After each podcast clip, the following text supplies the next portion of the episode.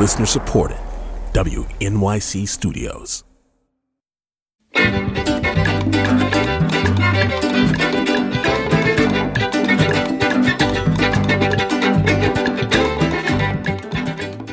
NewSounds.org, but not the studios of WNYC in New York, this is an on-the-road edition of Soundcheck, our series of live performances and interviews. I'm John Schaefer in Knoxville, Tennessee, for the annual Big Ears Festival, an annual coming together of musicians who play slightly left-of-center music in whatever category, from pop to jazz to contemporary classical to world music. And while there are always groups that I come here knowing I want to see, there are also groups that I've never heard of before, just kind of stumble upon and think, wow, I'm really glad to have met these folks. And that is the case with Larry and Joe. Larry is Larry Bellorín, a Venezuelan harp player, and Joe is Joe Troop, who you may know from the band Che Apalache, a band that has long blended the sounds of traditional bluegrass music of North America with the traditional sounds of South America as well. As Larry and Joe, they have released an album that covers, as you might imagine, a lot of musical ground, and they performed here at Knoxville at the Big Ears Festival, the 2023 edition. I caught up with them in Larry's hotel room, where we had a chance to talk a little bit and to hear a couple of live performances. So Joe, tell me a little bit about how working with Che Apalache and the kind of social consciousness, if I can use that term, of that band, how that led to this duo with Larry.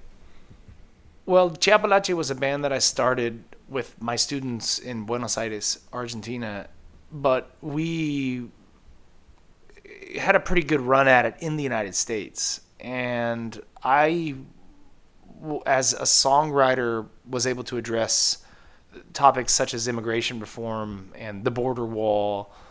Bluegrass is genre music from the South, obviously, and being that my bandmates were from Mexico and Argentina, it that impacts people, you know, especially in the Appalachian region. So anyhow, I wrote a song about a DACA recipient from Yakin County, North Carolina, called "The Dreamer," and a song against the border wall called "The Wall," amongst other compositions. And that's where I was sort of cutting my teeth as a I wouldn't say political songwriter, but a songwriter concerned with immigration reform in the United States. Mm-hmm. And if you were a rapper, we'd say you were a conscious or socially conscious rapper. Yeah, but socially conscious bluegrass musician. Sure. Yeah. I guess. Anyway, for some reason that was considered radical. I don't know. There's a tradition of that is often overlooked. Folk music's always finger on the pulse. Yep. But anyway, so when the pandemic hit, my band was forced into hiatus, and I sort of inadvertently wound back up in the United States. And I was invited to volunteer at a migrant shelter in Nogales, Mexico, to see with my own eyes what was happening down there. And that was a very formative experience in my life, working with asylum seekers and just seeing what life is like on the migrant trail in the borderlands. And after that experience, I was offered a residency in Durham, North Carolina, and I had heard somebody tip me off about this migrant musician, this Llanera musician living in Raleigh. And I said, no way, that's crazy. I saw some videos and I couldn't believe that this person was there. So I invited him to the residency to come out and play some songs, and we hit it off immediately. Sparks flew, and we were like, well, this is probably what we're going to end up doing. We should make a run of this. So Larry and I met in December of 2021, and I moved to North Carolina to pursue this duo 1 year ago in March of 2022. Mm-hmm. And Larry, when you first met Joe, what were you doing? I was working in construction. I dabbled in music here and there. But back home in Venezuela, music was your livelihood. Durante toda mi vida, desde a partir de los 11 años. Ever since I was 11 years old, I became a musician, and I've lived my whole life as a professional musician and educator. So how has it been coming back to music as a profession? The instruments that you play, how has all that felt for you? It's beautiful being able to come back to what I love so much. Even though I'm very thankful for being able to work in construction all of these years, I had an internal sadness not being able to do what I most love. And I thought it was almost impossible to sustain myself economically on music. Well, I'm really glad that that has changed, and now, so Larry and Joe is an ongoing concern. There is a record, and this first song that you're going to do is an example, Joe, of what you and Larry have put together. Explain the title, because it's kind of a neologism, isn't it? Yeah, it is. So it's called Gabanjo, and gaban is a typical form, musical form in Llanera music. And since I'm playing it on the unorthodox banjo, in that genre there's no banjo, of course, so we called the song Gabanjo. It's kind of a joke. All right, let's hear a live performance from the duo known as Larry and Joe.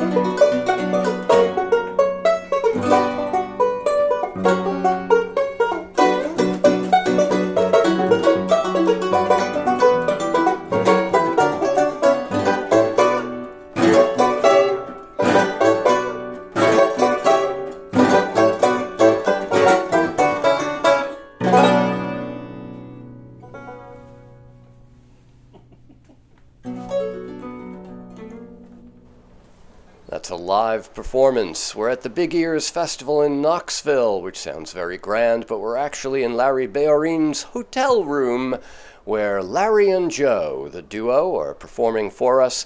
Larry Bellorín playing the Venezuelan harp, and Joe is Joe Troop, who you may know from the band Che Apalache, and playing, at the moment at least, the banjo, which Joe is a pretty convincing instrument for this type of music. Yeah, it is.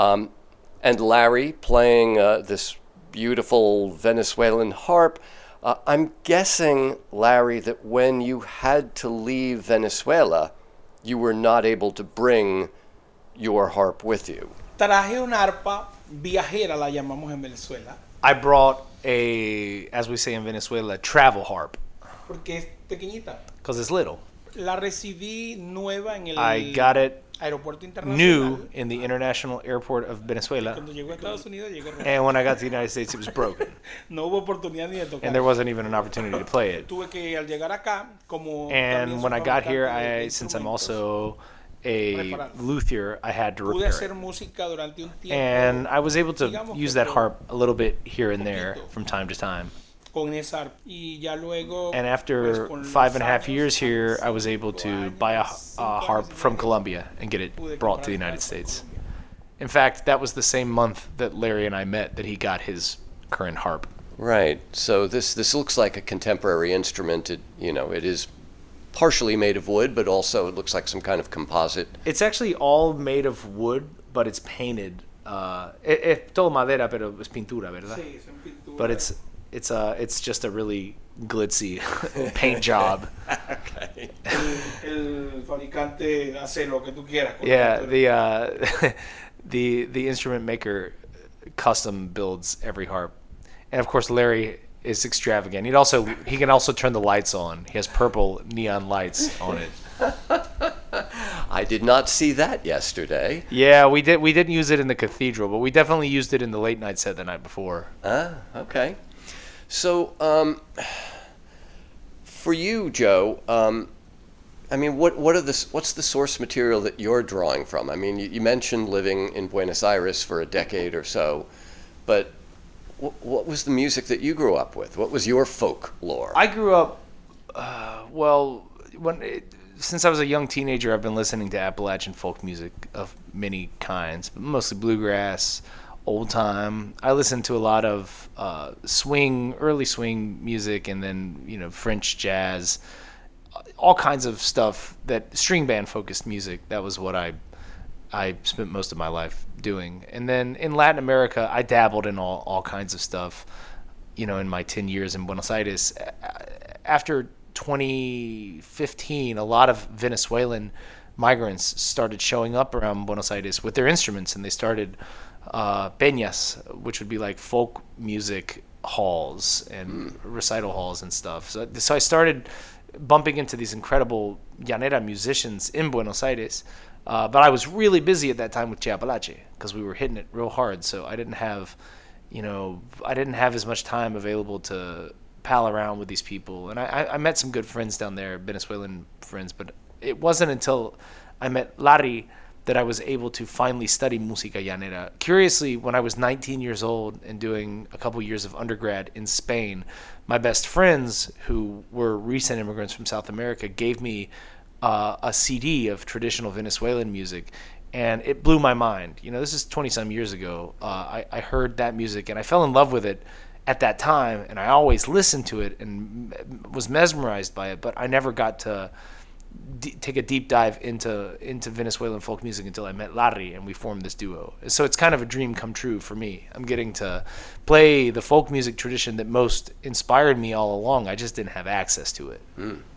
And so it's música llanera is the style that this harp is specific to? Yeah, so this is the llanera harp. Yeah. There's also arpa tuyera, ¿verdad? Central. Arpa central. But this is the llanera harp, but it can play other styles of music. Sure. Like Venezuela is a very rich, so there's a great variety of music in the country, and Larry plays like any modern folk musician from anywhere in the world. You sort of dabble as a multi-stylist in styles that are parallel to your own. Like, it's not uncommon to find an old-time fiddler who also plays bluegrass or Cajun music or right. swing, you know. So it's kind of a similar vibe. There's the greater folk traditions of a specific country sort of you pick up right. so, bits and pieces of all of them. So you, as both a banjo player and a fiddler, can play, you know. I've dabbled in a lot of different genres. I wouldn't say I'm, you know, no one has the ultimate handle on every genre. Sure. You know, you have your highly specified interests. But right now what's cool is a fiddle player, I get to learn joropo, which already has a tradition on the violin.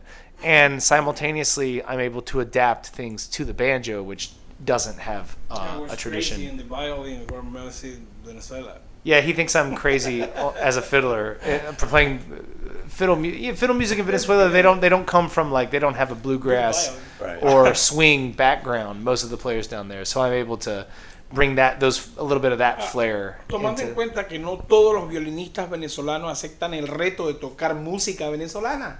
Yeah. Muchos son clásicos. Keeping in mind that not all Venezuelan violinists are willing to play folk music. A lot of them are classical musicians. Right. Pero aún para el que estudia en el sistema de orquesta y solo estudia clásico. Yeah, for people who come up playing classical music, when they try to play Venezuelan folk music, it just drives them crazy. It's very difficult. Y siendo venezolanos. Even for Venezuelans. It's not all Venezuelans play Venezuelan folk music. Right. So he says I'm crazy. All right. So is this next song an example of joropo? Yeah, the first one was joropo. This is a pasaje. So joropo means, or recio means, like fast and furious, right. basically. So the first one was joropo. What we're going to do now is pasaje, but it's emblematic of música llanera. You get into the weeds when you talk about the difference between música llanera and joropo. There's a lot of subtlety in their terminologies. So, okay, and you're going to sing this one. Yeah, we both sing this one. This is a classic that was written or at least made famous by Simon Diaz. It's the most recorded, the most well-known Venezuelan song. It's been done in many styles in many different languages. Okay, so Caballo Viejo, old horse. Old horse. All right. Larry and Joe are my guests, and let's hear another live performance. Un, dos, tres.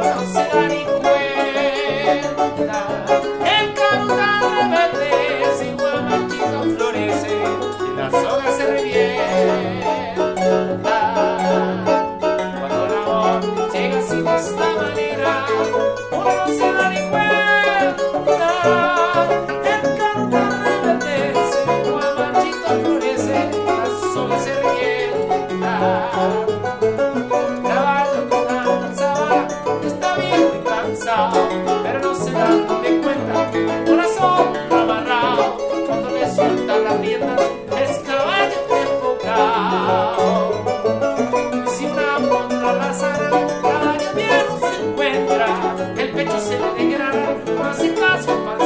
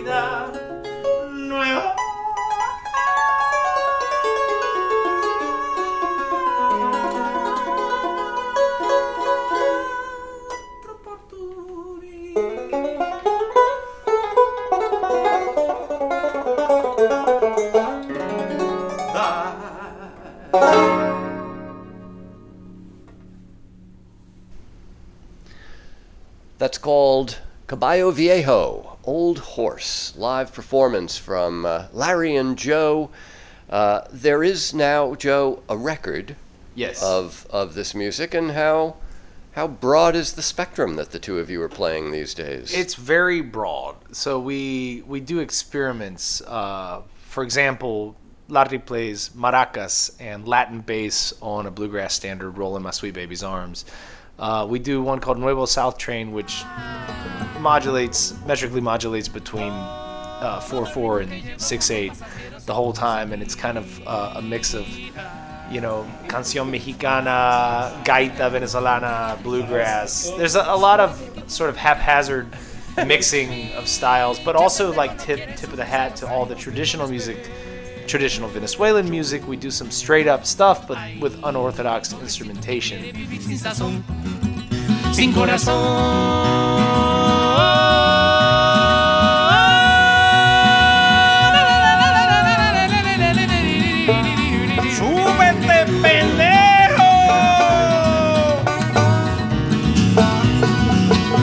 That Nuevo South Train chugging, it's chugging on around the bend.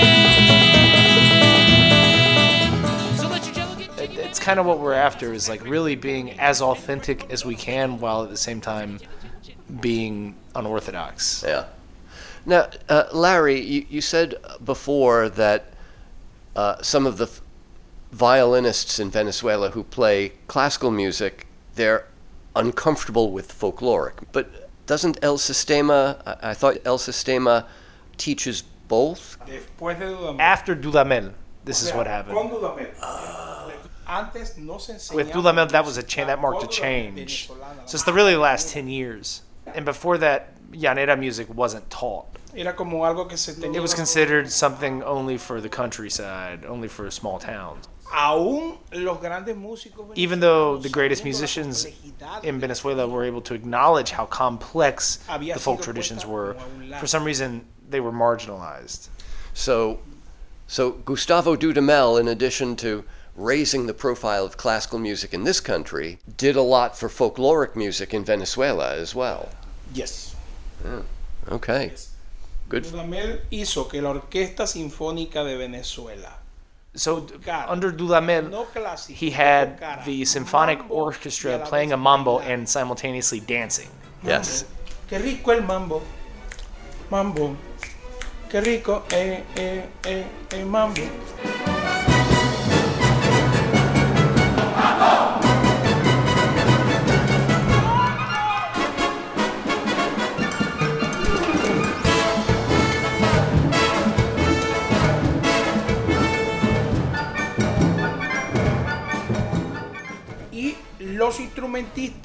And the instrumentalists would move at different times. It wasn't one generalized choreography, it was stacked.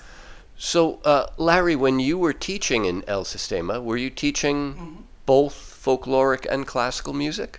Yo enseñaba folklore. I was teaching folk music. Well, there were people like my brother Enrique who was teaching classical music. He was a violinist. What is the situation now? I mean, it sounds like El Sistema has been very good for folkloric music as well, but the country is a mess. Sí, ya es un punto totalmente aparte. That's a whole nother can. Okay, that's a whole nother can of worms. The country, the socio-political implications.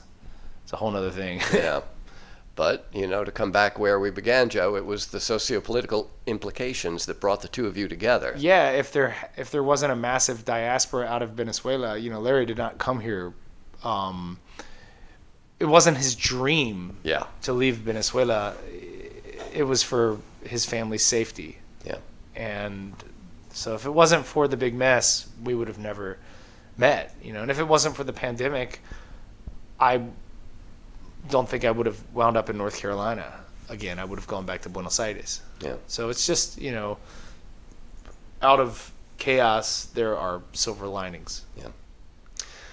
Larry, Joe, great to hear you. Thank you, live John. At the Big Ears Festival and playing for us today. Thank you so much. Gracias. Thank you. Gracias. Yeah. Thank you, man, for making time. You New Yorkers, come see us. We're coming your way. Yes, indeed. Larry and Joe will be here in New York on Thursday evening, June 15th, playing at Rockwood Music Hall, the 6 to 7:30 p.m. show. And you can find all of their music on the LP, the new record called Nuevo South Train. Larry and Joe, Larry Bellorín and Joe Troop, recorded live during the 2023 edition of the Big Ears Festival in Knoxville, Tennessee. Our technical director is Irene Trudell. Our producer is Karen Havlick. I'm John Schaefer. I shot some simple cell phone video of Larry and Joe doing those live performances, and you can watch those on the New Sounds YouTube channel. My thanks to video editor Eric Weber. And thank you for listening. You can keep up with everything we're doing on New Sounds, including these Soundcheck podcasts, by subscribing to our free weekly newsletter. Just text New Sounds to 70101.